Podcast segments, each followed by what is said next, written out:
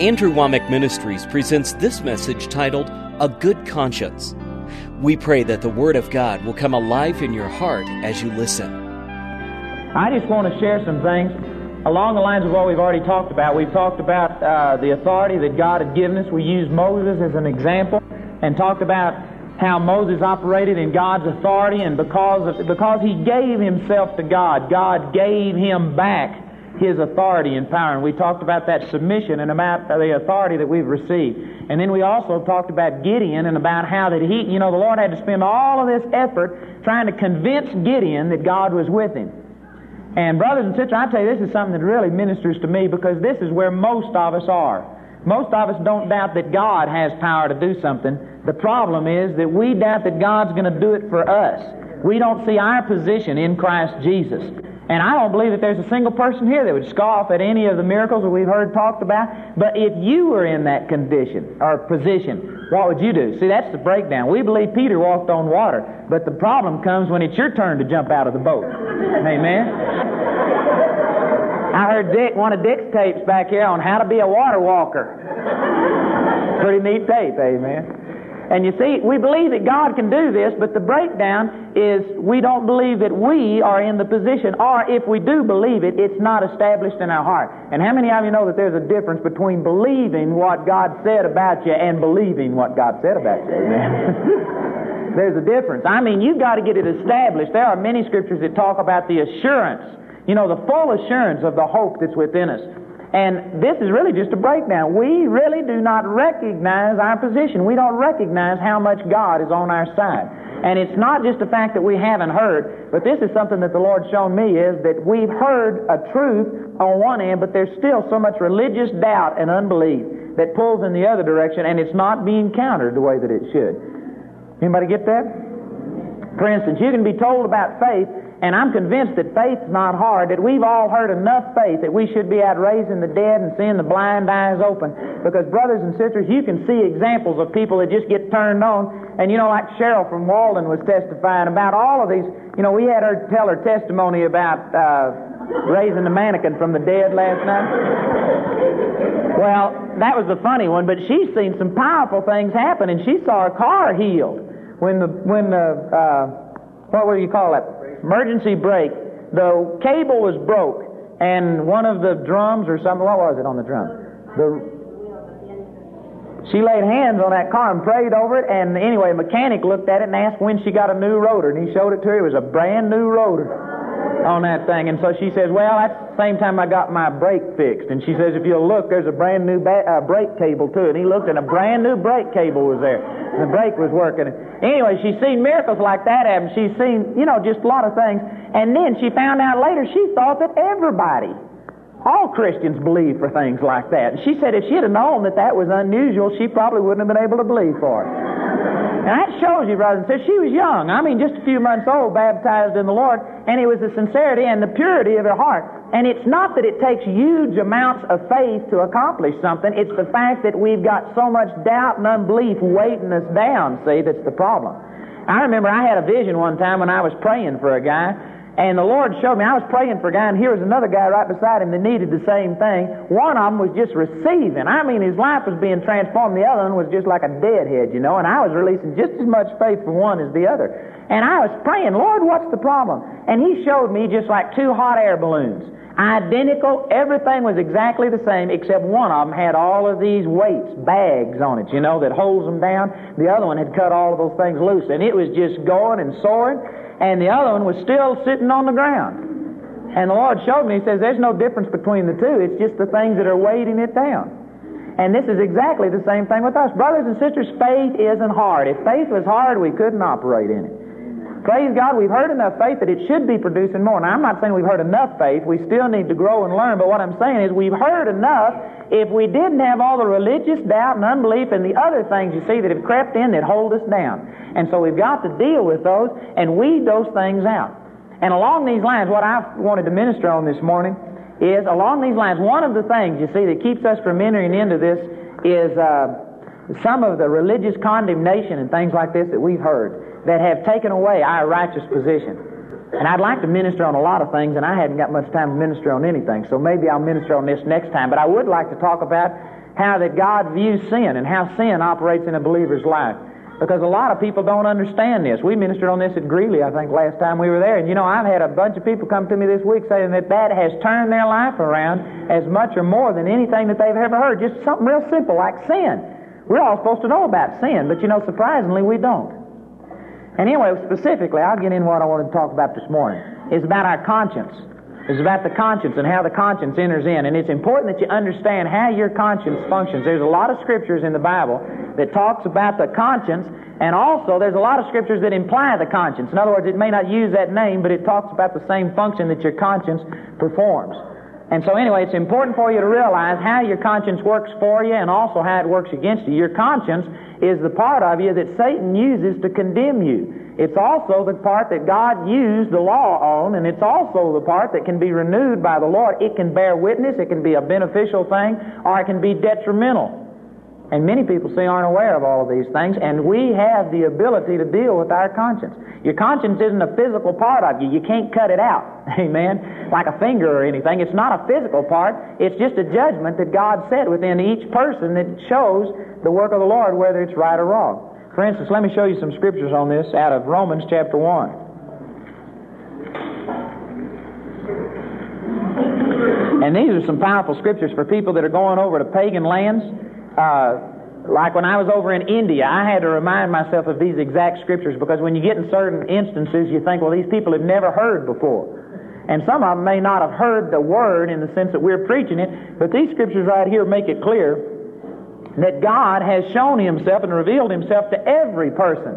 I don't care if it's a person that has never seen another person on the earth. If they've lived isolated all of their life, God has given them a revelation of himself. Out of Romans chapter 1, verse 18, it says, For the wrath of God. Let me back up. Verse 16 is talking about we aren't ashamed of the gospel of Christ. It is the power of God unto salvation to everyone that believes, to the Jew first, and also to the Greek for therein, talking about in the, in the good news not in the bad news, but in the good news of the gospel is the righteousness of God revealed from faith to faith as it is written, the just shall live by faith. And then he says, for the wrath of God. Now what he's doing, he's contrasting. He says, we're preaching the gospel because that's what reveals the righteousness of God. And he says, the reason we're preaching the gospel is because the wrath of God is already revealed. Now this is important that people get this because a lot of people take it upon themselves to preach the wrath of God. Man, you don't have to preach the wrath of God. The Bible right here is making it clear that the wrath of God is already revealed. And there is a just use for the law in, in 2 Timothy chapter 1, verse 9, or 1 Timothy 1, 9. We may deal with that later. But basically speaking, everybody knows they're rotten, amen. I remember Joe Nay was a good friend of mine. And he was turned off to religion because they was always preaching he was rotten. He was always getting drunk and he'd drive home 80 miles an hour and see you know, get right up next to the curb and see the sparks fly from his wheel, and he thought that was fun. He knew that he was a drunk. He knew all of those things. And he said he didn't need anybody to tell him he was a drunk. He needed somebody to tell him that God loved drunks. Amen. And if there was a way out of it, he knew he was in a mess. He just didn't know there was any way out. And so this is what he's saying. He says, We're preaching the good news because the wrath of God is revealed from heaven against all ungodliness. It says all ungodliness. That means there isn't any ungodliness that's left. The wrath of God is revealed from heaven against all ungodliness and unrighteousness of men who hold the truth in unrighteousness, because that which may be known of God is manifest in them, for God hath showed it unto them. For the invisible things of him from the creation of the world are clearly seen, being understood by the things that are made, even his eternal power and Godhead, so that they are without excuse. Now, this right here says God has revealed himself to every man. The creature placed within, the creator placed within the creature a knowledge of God, and it says they are without excuse. They have learned even his eternal power and Godhead. That refers to the Trinity. And I can testify to this when I was in Vietnam that there was a place right outside my, uh, oh, what do you call that, brigade headquarters, and we would drive by there, and there were three temples. I've got these on some slides. And there were three temples, but they were all one temple. They were separated only like about two feet apart, and they were real old. Trees had already grown out of the top of them and stuff. And I asked people about that, and they dated those things back like a two or three hundred A.D. Hundreds and hundreds of years before Christianity came. And as I checked into that, it was a triune God They worshiped one God, but they recognized a Trinity, and they built three separate deals. Now, of course, that wasn't a true worship of our God. They had perverted it, but what I'm saying is you could see the knowledge of God revealed to them. They understood a Trinity, and they had perverted it and corrupted it into their own form, but yet you could see that there was a truth revealed. God had revealed to them hundreds and hundreds and hundreds of years before a Christian message ever got to them, even His eternal power and Godhead, so that they are without excuse. And so this right here, this is the judgment. God has placed within every person the, the knowledge of God and the knowledge of what is good and what is bad. And it goes on. Of course, I won't take time to read this, but you can read in the book of uh, Romans right here about how that they took this knowledge and perverted it. Over in the second chapter, in verse 15, it's talking about the ungodly. Let's look in verse 14. It says, For when the Gentiles, which have not the law, do by nature the things contained in the law, these having not the law are a law unto themselves, which show the work of the law written in their hearts, their conscience also bearing witness, and their thoughts the meanwhile accusing or else excusing one another.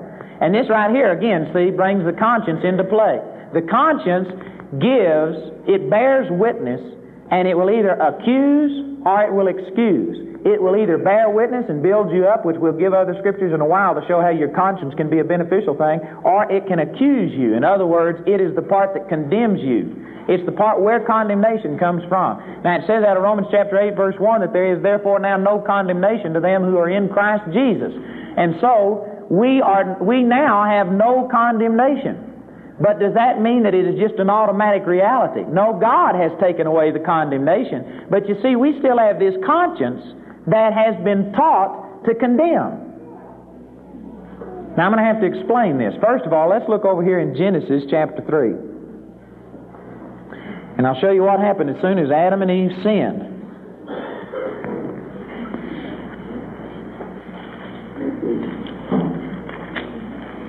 In Genesis chapter 3, it says in verse 6 And when the woman saw that the tree was good for food, and that it was pleasant to the eyes, and a tree to be desired to make one wise, she took of the fruit thereof, and did eat, and gave also unto her husband with her, and he did eat. And the eyes of them both were opened, and they knew they were naked, and they sewed fig leaves together, and made themselves aprons. And they heard the voice of the Lord God walking in the garden in the cool of the day. And Adam and his wife hid themselves from the presence of the Lord God amongst the trees of the garden. Now, this right here, Adam and Eve sinned. As soon as sin entered, immediately their conscience was defiled. Now, there's many scriptures that we can uh, quote. We'll probably get on some of these in a minute over in the New Testament that talks about having their conscience defiled. Your conscience can be corrupted. Your conscience can be defiled. It can be seared, and a lot of other things that it says about it. What happened was, as soon as sin entered, their knowledge of what was right and wrong was immediately triggered and immediately condemned. It immediately accused them, exactly like it talks about over there in Romans chapter 2, verse 15. And the conscience immediately began to put forth condemnation. Fear came of judgment because they knew that they deserved judgment. It was a righteous knowledge on the inside of them. They knew they deserved judgment. And so they immediately went and hid themselves. But that was not the thing to do. In the first place, it's dumb to think that a bunch of fig leaves would hide you from God. Amen. You see, the conscience isn't everything. It doesn't tell you everything.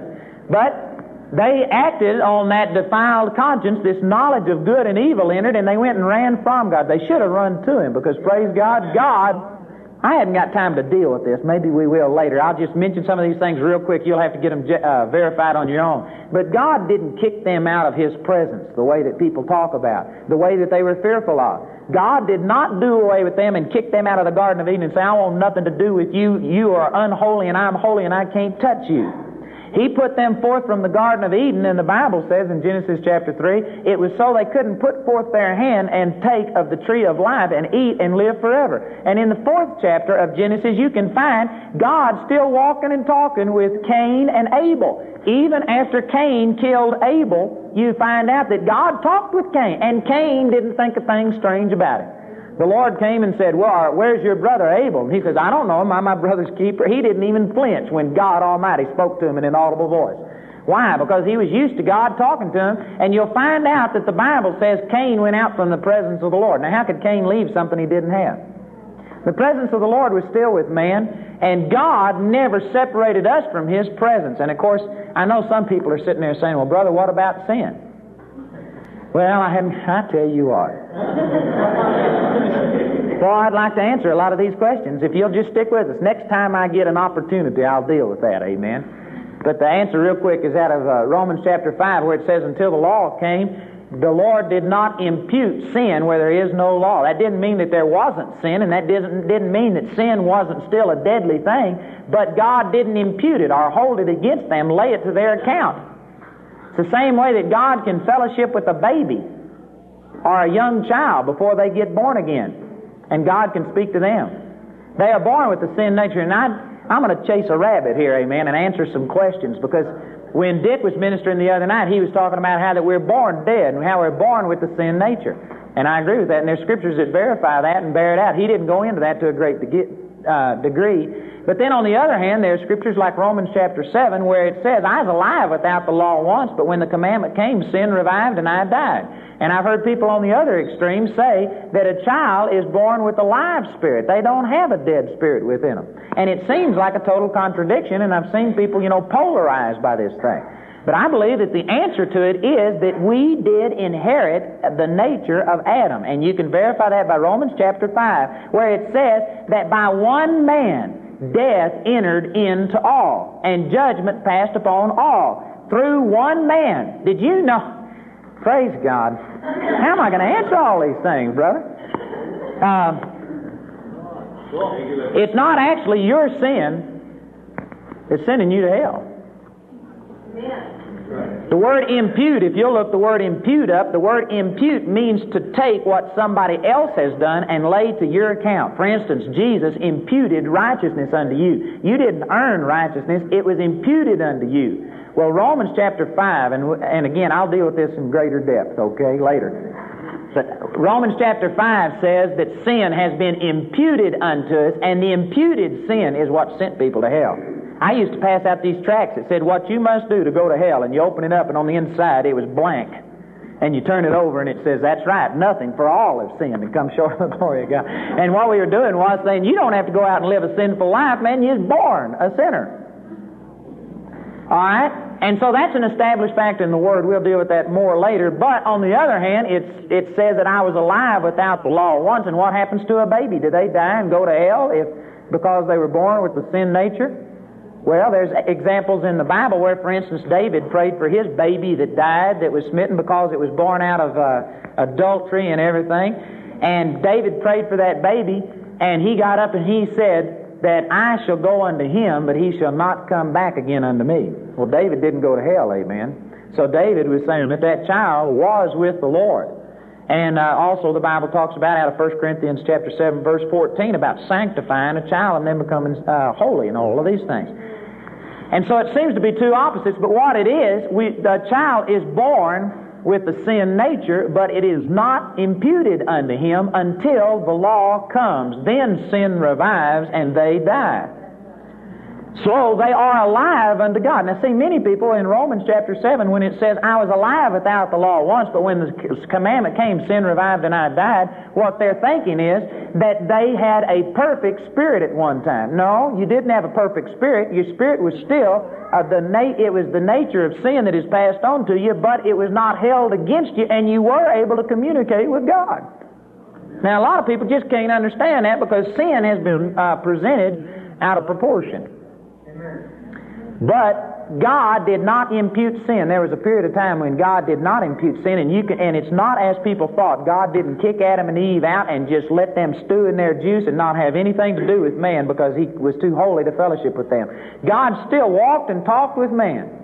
Now, there were some differences that sin made, but God was still trying to communicate with man. And God tried to come down and dwell among men. And when Moses was around, he came down and spoke to the people out of an audible voice from the cloud. And he was willing to once again walk and talk among his people, exactly the same as he did with Adam and Eve. He was trying to inject himself back into the human race and to instill that uh, relationship again. And the people said, Don't let him do it. Says, You talk to the Lord and you come tell us what he said. And the Lord finally said, It's a good thing that they've said, I won't talk to them anymore. Man went out from the presence of God. All right? And the reason was because this conscience was activated, it condemned them, and man simply has felt too rotten, too unworthy, too unholy to be in the presence of God. And so, anyway, God never intended to start imputing sin unto people. He was willing to bring in salvation, but sin has a twofold effect. Sin not only produced this uh, uh, relationship between us and God that was broken, where we were condemned and all this, but sin also put us in bondage to the devil. It has a twofold effect. And although, now let's look over here in Romans chapter 5. I'm not going to be able to get around this. Praise God. I've been trying to sidestep this the whole time, so we'll just go to it. It says in verse 13, or let's read verse 12. Wherefore, as by one man sin entered into the world, and death by sin, and so death passed upon all men, for that all have sinned. Death entered by one man, not through what you did, but through what Adam did. Death entered by one man, for until the law of sin was in the world, but sin is not imputed. The word impute means to take what somebody else did and lay it to your account. That's not talking about what you did, that's talking about what somebody else did.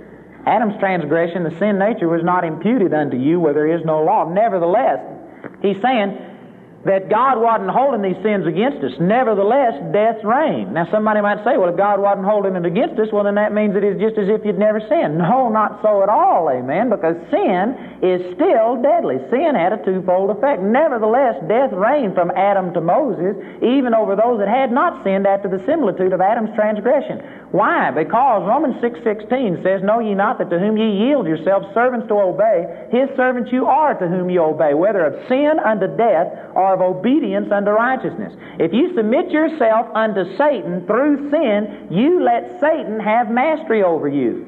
Although God was trying to deal with his people in mercy, sin was giving Satan an open door into their life. And through it, Satan was destroying the human race. Sin is deadly. Turn from sin.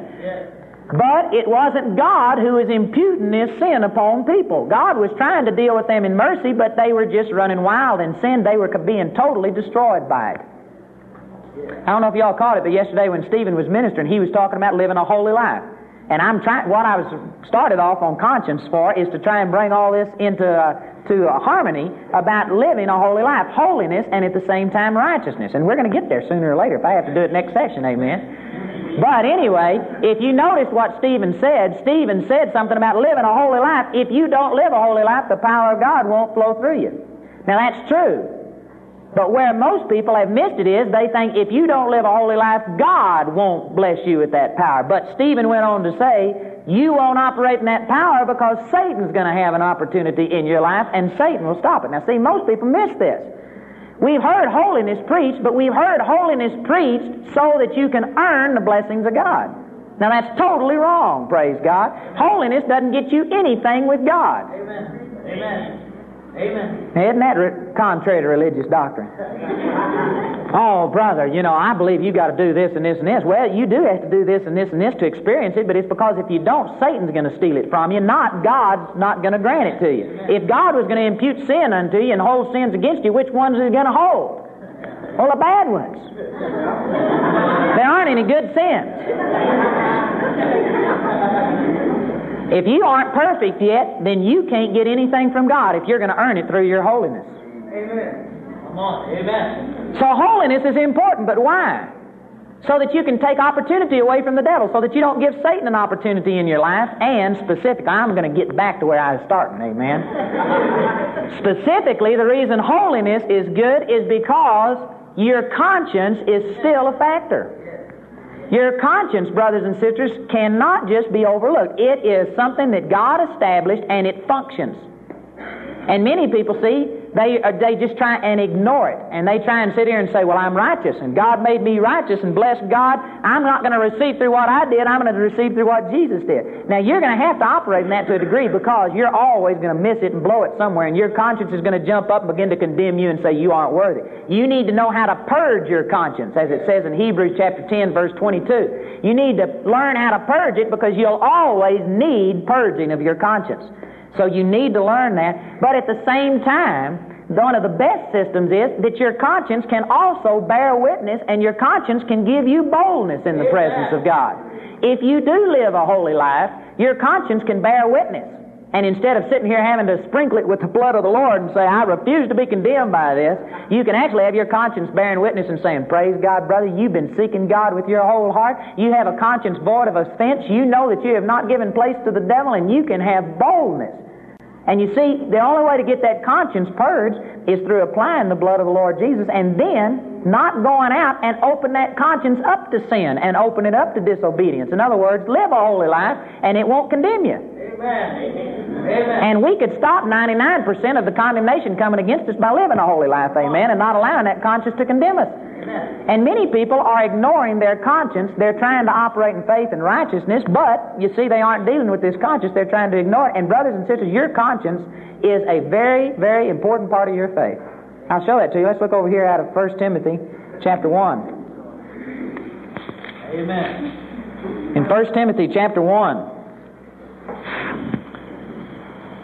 It says in verse 18, This charge I commit unto thee, son Timothy, according to the prophecies which went before on thee, that thou by them mightest war a good warfare, holding faith and a good conscience, which some, having put away concerning faith, have made shipwreck. And this scripture right here says that you not only have to have faith, but you have to have a good conscience with, with faith, because some people have not had a good conscience and faith mixed together, and they have made their faith shipwreck. Amen. Shipwreck doesn't mean it never went anywhere. It means it didn't get to where it was supposed to go. Are there any of you that you know that faith is working in your life, but it simply isn't producing the way that it's supposed to? You always get shipwrecked before you get there. It's very possible that the problem is that your conscience is defiled and that you've not learned how to purge the thing, and also there's very possible that there's something you're doing that is continually defiling your conscience, that is an inroad that is keeping your heart from bearing witness with what you're saying.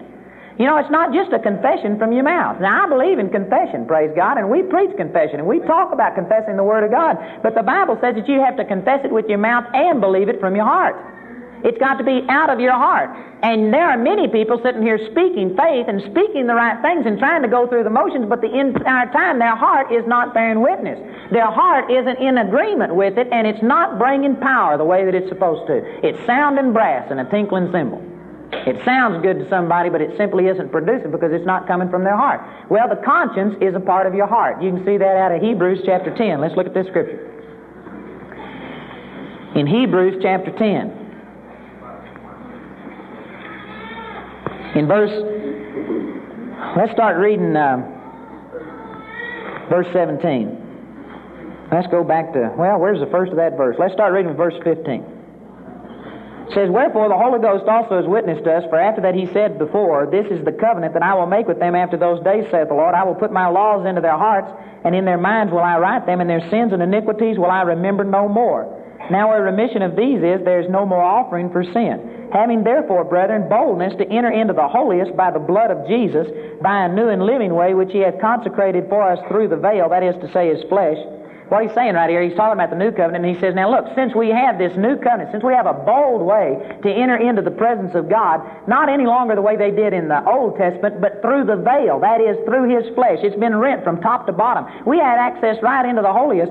He says, Let us draw near with a true heart in full assurance of faith, having our hearts sprinkled from an evil conscience and right here again, you see, it's coupling faith and your conscience together, having our hearts sprinkled from an evil conscience and our bodies washed with pure water. And right here again, he is talking about how that your conscience works together with your faith. You have to sprinkle your heart from an evil conscience. Now, what happened was when people sinned, when Adam and Eve sinned, immediately their conscience condemned them because their conscience knew the righteous judgment of God.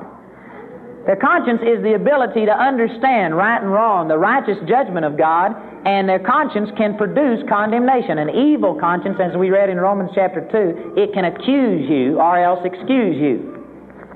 And so their conscience began to immediately condemn them. That's what happened with us. And when the law came, the reason the law was given, the law activated a man's conscience. You see, you can, the Bible says over in 1 Timothy chapter 4 that you can have your conscience seared with a hot iron.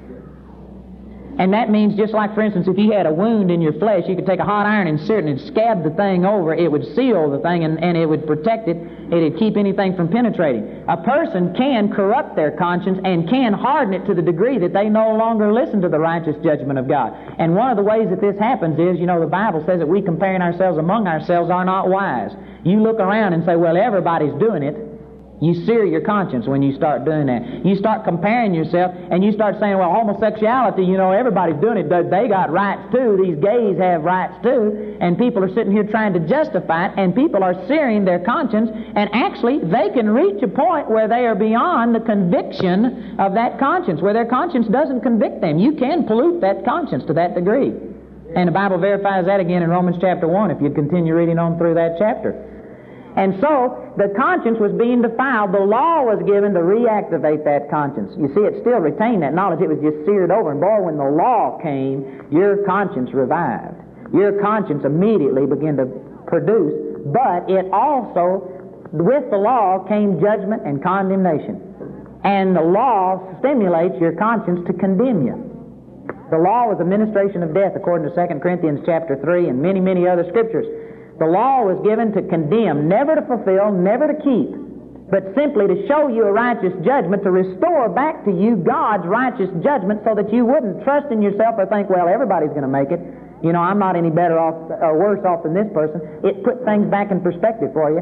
And so it had a partial good, but also at the same time, it, it produced an evil conscience within you, a conscience that was continually condemning you every step that you went, that you aren't good. God can't bless you. God can't use you. Now you see, religion has taken up the law, and religion has come along and ministered condemnation and law to us, and what has happened is our conscience has been so defiled, brothers and sisters, to where we think that we are so far below God that God could never use us, God could never bless us. We believe Peter walked on water, but how could I walk on water? That's because your conscience is defiled. Your conscience is so aware of your sin and your unworthiness, and it hasn't been sprinkled from this evil conscience. You haven't renewed this conscience. And you see, under the new covenant, are you still in Hebrews chapter 10? In Hebrews chapter 10, under the new covenant, it says in verse 1 For the law, having a shadow of good things to come and not the very image of the things, can never, with those sacrifices which they offered year by year continually, make the comers thereunto perfect. For then would they not have ceased to be offered? Because that the worshippers, once purged, should have had no more conscience of sin. Under the Old Covenant, if those Old Covenant sacrifices could have produced an atonement, it says they would have had no more conscience of sin.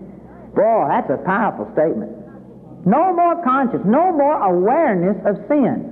Well, under the new covenant, and he goes on to say that in verse 10 and verse 14, through the atonement of the Lord Jesus Christ, we have been sanctified forever, and those who he sanctified, he perfected forever. Jesus' atonement did work, so therefore we have received this benefit of having no more conscience of sin. You can reach a point, brothers and sisters, to where your conscience does not condemn you. Now, like I say, don't sit there and go out and live in sin and just fight the battle total all of the time. We need to be living a holy life, but you need to realize that if you do sin, we have an advocate with the Father, and that you do not lose your standing with God, that you're still the righteousness of God, that you have access unto Him, and you can have your heart sprinkled from this evil conscience so that you can approach boldly right into the throne room, amen? Right through the veil, right into the presence of God, and your conscience can bear witness that you are cleansed, that you are sanctified, you're perfected forever. And most people have just never got into this area. They have never begun to deal with this. Amen? And religion is responsible for a lot of it. Religion has been sitting here telling us that we're unworthy, and we've got to renew our mind and begin to see that, praise God, through Jesus I have been made worthy. All right? So we need to purify and purge that conscience, but the point that I was wanting to bring out and bring these things into harmony is that that conscience still knows right and wrong. That conscience still, it is its natural function to condemn. Now, if it begins to condemn, take Romans 8 1 and say, There is no condemnation to them who are in Christ Jesus, and stop that condemnation. But a better way is don't give it anything to condemn you over, amen? And if you don't give it anything to condemn you over, then have you boldness and confidence before God, and you'll find out that your heart will begin to bear witness, and your faith will not be shipwrecked you will have such a boldness and confidence that, praise God, you'll be able to enter boldly in and do all of these things. You know, one reason people are shook when they lay hands on them, like, is it going to work? Is because their conscience isn't totally cleansed. They know that God can heal or they wouldn't be laying hands on the sick. But they sit there, God, are you going to do it through me? Am I able to receive this? Their conscience is not bearing witness. Their conscience is going the other direction. Maybe it's because they've been living in sin, or maybe it's because they haven't been living in sin and they haven't stood firm in their righteousness and their position in Christ and haven't renewed that conscience. Either one of them is deadly. Amen? You can't go out and practice sin and continually have your conscience just bear witness. You'll be spending all your time trying to purge your conscience. And, brothers and sisters, that's not right. A person that's living in sin, it's not that God's going to withdraw from you, it's the fact that you've opened up the door to the devil. Your own conscience is even fighting against you to the point that you are sitting here having no confidence and no assurance. Let's look at another scripture over here in First, First uh, John chapter 3. In First John chapter 3, it says in verse 18, My little children, let us not love in word, neither in tongue, but in deed and in truth. And hereby we know that we are of the truth and shall assure our hearts before Him. Why do you have to assure your heart? Because, as it says in Hebrews chapter 10, verse 22, your conscience is a part of your heart. You have to have your heart sprinkled from an evil conscience. And I'm I'm not got time to explain this one either, amen. I have to throw this out and you have to get it verified. Most people think your heart and your spirit are synonymous. They are not. Your spirit is a part of your heart, but your heart comprises your inner being. It's your soul and your heart together. I mean, your spirit together. Your spirit and soul together comprise your heart. Now, there are specific instances in Romans chapter 3 where it talks about that circumcision is that of the heart in the spirit and not in the letter. And that would leave you with the impression that spirit and heart are synonymous. But then you look at other scriptures where it says, out of the heart proceed evil thoughts, adulteries, fornications, and all of these things. Does that talk about only sinners have those things? Believers sometimes have an evil uh, thoughts come out of them, things like that. But our spirit has been purified. Your spirit is not producing evil thoughts, brothers and sisters. That's coming out of your soulish realm. And the Bible also says in James chapter 4, purify your hearts, you double-minded. That's not talking about your spirit's double-minded and needs purifying. That's talking about that you got a soul there. Your heart is a term that refers to spirit and soul together. Sometimes, according to context, it'll refer to one only. Like, but that's not wrong. Like, for instance, if you're talking about a car, you say, boy, that is a, a uh, hot car. Well, you know, you aren't talking about the body of the car. You aren't talking about the tailpipe. You're talking about that engine, amen? And you can specify by the context what you're talking about. You can refer to car, and by car, you could be speaking about the brakes, you could be speaking about the engine, you could be speaking about any part of it, and depending on the context, it's still proper to refer to it as a car because it's a part of it. But it, technically speaking, car refers to the whole thing, amen? From the rubber on up. Y'all see that? And that's the way it is with heart. Heart refers to spirit and soul together, and I haven't got time to go into that. Like I said, I'll verify that if anybody wants to study about it any further. But anyway, this right here says that we have to assure our hearts. Our spirit is continually, the Bible says the Holy Spirit bears witness with our spirit that we are the children of God. Our spirit doesn't need assurance. Your spirit doesn't need to be assured, but your old soulish man, your thought life, and part of it is your conscience, needs to continually be purged and to be assured that you are in right standing with God. Amen. For if our heart condemn us, and we've already established that condemnation is a product of the, of the conscience. So this is talking about your conscience. If your heart condemn us, God is greater than our heart and knoweth all things. Now what this is saying is, if you do defile your conscience through something you did wrong, does that mean that God is angry at you if you think he is, if you've come under condemnation. No, God's greater than our heart, and he knows the truth. You're still in right stand with God. God loves you. The whole time you've been belly aching and bawling and squalling, God, you'd never use me. God was just as, you know, prone to use you as anybody else. God's never had anybody who was qualified working for him yet, amen? He didn't use anybody because their great qualifications. He'd have used you if you'd have let him. God was greater than your heart, but if your heart isn't bearing witness, and if you aren't in agreement, how can two walk together except they be agreed? If you aren't in agreement, and if your heart's condemning you, although God wants to flow through you with His power and anointing, you won't see it manifest because you're going to stop it and say, I'm not worthy, I'm ungodly, I'm undone. So if our heart condemn us, God's greater than our heart and knoweth all things. But the next verse says, Beloved, if our heart condemn us not, then have we confidence towards God. Now, if your heart is condemning you, you're still righteous. You're still in right standing with God, but you aren't going to benefit from it because you can't walk in it. You're defiled. Your thoughts, your conscience is defiled. But the verse 21 says, if your heart doesn't condemn you, then have you confidence towards God. Boy, you want boldness and you want confidence and you want your heart to start bearing witness and giving, you know, assurance so that you don't have any reservations when you go to speaking to the dead, amen. When you go to speaking to these things, you start living a holy life. You start taking away opportunity from Satan to come in and defile you. And you have to, you don't have to spend all of your time sitting here trying to convince yourself you're the righteousness of God. Amen. You can just establish that truth and go on, and you don't have anything that's coming against you and triggering that mechanism inside of you that's telling you that you're unworthy and that you're unrighteous. Now, you'll never reach a point that you won't have to stand on the atonement of the Lord Jesus because none of us are perfect. Amen. You are never going to reach a point where you don't have to go back and dwell on righteousness and your position and what the blood purchased for you because you're continually blowing it. But I'm saying that we are fighting 90% of the battles we don't have to fight if we would just withdraw our foot from some things and if you begin to discipline yourself and bear witness.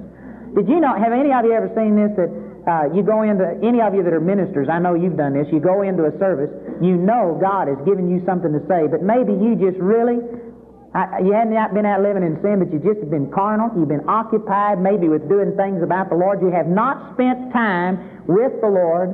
You haven't been in His presence. You haven't been renewing your mind. You haven't been fellowshipping with Him the way that you should. You can stand up and minister and sometimes see some of the greatest ministries that you've ever had. Just simply because you're standing in the righteousness of God and God flows through you. It's not according to how many hours you've prayed, how many hours you've fasted, how much Bible study you put in. Praise God. It's just according to His righteousness and holiness, and we've all seen that. But then we've also seen times when you did fellowship with the Lord, and you didn't do it to earn anything. You didn't do it to say, God, look, I'm going to fellowship five hours, and boy, that's going to earn me the anointing. No, if you do that, that's the work of the law. That'll get you nothing. But if you do it simply saying, Father, I know that you'd flow through me, you've given me an anointing, you said you'd put your words in my mouth, my words would be fire, and the people would and devour them, and say, I'll stand on your word. You don't have to do anything to get God's blessing, but you say, Father, I just want to fellowship with you and be sensitive and make sure that I'm tuned in and listening. And you spend that time with the Lord, and you discipline yourself, and you come off of a three-day fast where you've had your mind stayed on the Lord, and boy, watch out. Now, did God get more pleased with you because you had fasted and done these things, and God gave you more anointing, and God was more pleased to work through you because you were a clean vessel? No, God wasn't any more disposed either way, but you were changed. Your conscience was bearing witness. Your conscience was purged, and your conscience was right in there with your mind stayed on the Lord. You weren't fighting these skirmishes outside. You had your mind stayed upon the Lord, and praise God, boldness, authority, and power began to flow through you. Amen? Y'all see that? Well, that's real hurriedly today. I went through a bunch of stuff in a short period of time. But anyway, if you'll receive this and put it together, this will harmonize holiness and righteousness. Amen. And you see, most of the time, people either preach one or the other, but not the combination. But I think it's good what the Lord's bringing forth here, see, because, man, we, I believe, getting it put in a proper perspective.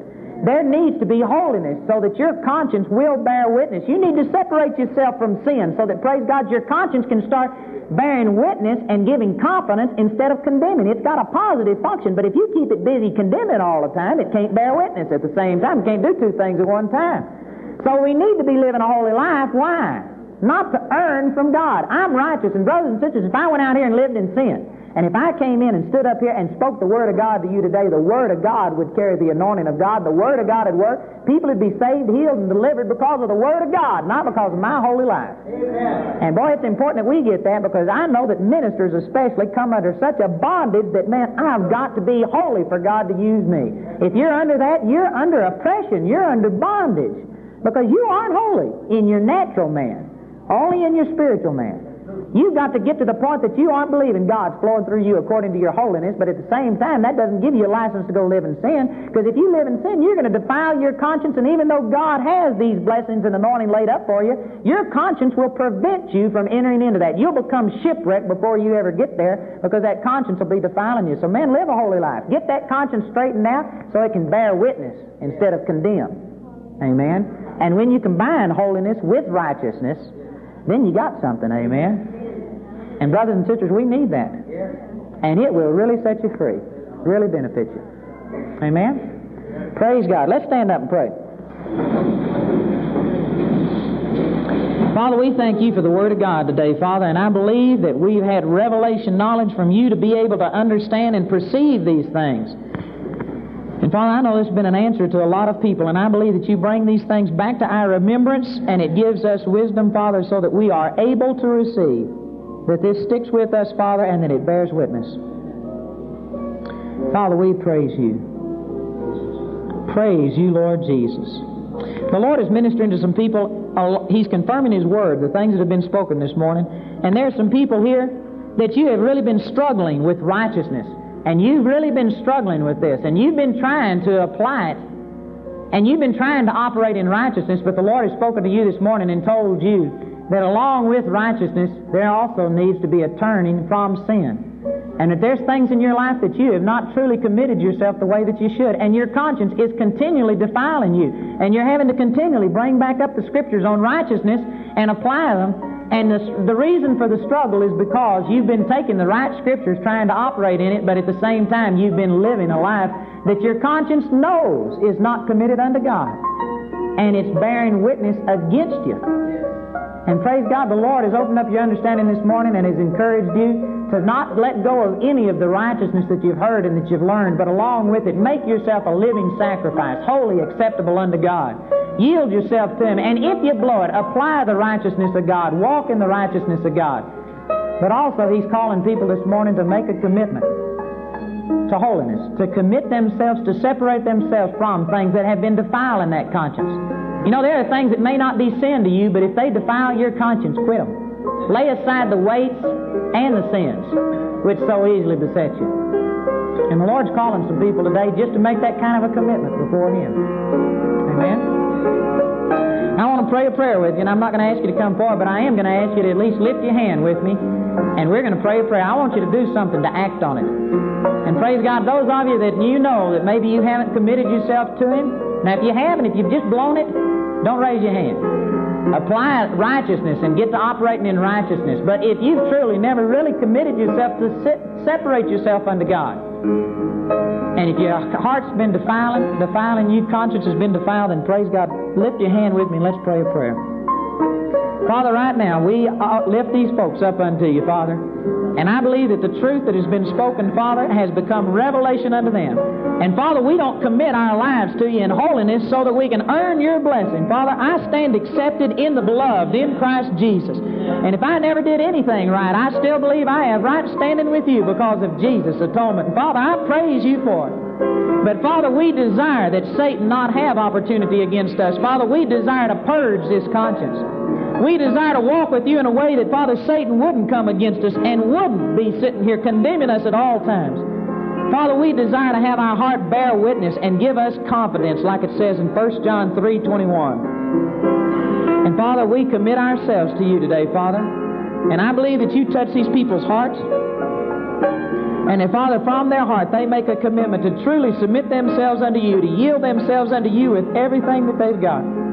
Father, their desire be to live for you, Father, whether it costs persecution, whether people ridicule, whatever it costs, Father, to make a total yielded sacrifice to make Jesus the Lord over everything in their life. Father, for those that have had habits, Father, that you do not condemn them for, but that their consciences condemn them because they know that they should be free and they can't get free. Father, I believe that right now that we yield those things unto you, Father, we turn from them and we draw on the anointing power of the Holy Ghost. And we release the anointing of God through this place, and we speak to you, Satan. We speak to you and we break all those nicotine spirits in the name of the Lord Jesus Christ. Those things that have been used to condemn people, we break that in the name of the Lord Jesus, and we turn from it in Jesus' holy name. From alcoholism, Father, we break that in the name of the Lord Jesus. And Satan, we command you to loose them and to let them go. Bless God. Hallelujah. Praise the Lord Jesus. Gluttony, we break gluttony in the name of the Lord Jesus Christ. And Satan, I command you to loose them and to come out of them in the name of Jesus. Backbiting, gossip, and we break that in the name of the Lord Jesus Christ. There's people here that you've had problems with exaggeration. You call it exaggeration, it's lying. We break that in the name of the Lord Jesus and we refuse to allow this to occur any longer and to continually condemn us. We break that in the name of Jesus. And Father, I, blo- I believe that the anointing of the Lord God is available right now. And every person, Father, that's had any of these problems or anything else hadn't been ministered, we draw upon that anointing, and I believe that it breaks the yoke. I believe that. And Father, I believe that people are committed unto you to live, Father, to live a life that even the world could see and recognize that, Father, they are separated unto you. I praise you for it. Father, we bless you. We believe that deliverance in Jesus' name. Praise God. Hallelujah. Praise Jesus. Praise you, Lord Jesus. Praise you, Lord Jesus. Hallelujah. Bless Jesus. Bless you, Lord Jesus. Praise you, Father. Father, we praise you. Hallelujah. Bless God. Well, I tell you, there's some powerful things happening in here. Somebody have been set free. And there are some of you that all of your speaking about righteousness, amen. Now, I'm not minimizing that. Apply it. But I guarantee you, when you couple righteousness together with the commitment that you've just made and hold on to it, there's now a joy and a peace and a release that some of you haven't been able to receive before. And praise God, realize that it's a coupling of the two. And realize this too, that you will make a mistake. And when you do make a mistake, don't drop back to the same place you were. Get up and apply what you know about that. Praise God, I'm the righteousness of God, whether I lived up to it or not. But then dust yourself off and start all over as if nothing happened and get with it again. Amen. God doesn't fall off his throne because you make a mistake. Amen. Hallelujah. Praise God for Jesus. Amen. Praise the Lord. Praise the Lord. Well, if you can just receive what we've talked about, you know the love of God will flow. We didn't even talk about love, but we have. It's the love of God that bought you that atonement, brothers and sisters. It's the love of God that can purge your conscience from dead works to serve the living God. Hebrews chapter 9 says that. The blood of the Lord Jesus for the everlasting covenant purged your conscience from dead works to serve the living God. We hope that your heart has been quickened by hearing the Word of God through this message. Remember, Andrew Wommack Ministries operates a helpline that you can call for prayer and information at 719 635 1111. We have a ministry website at www.awmi.net, and you can write the ministry at P.O. Box 3333, Colorado Springs 80934. Until next time, we pray that you will reach out by faith and receive everything that is yours through God's grace.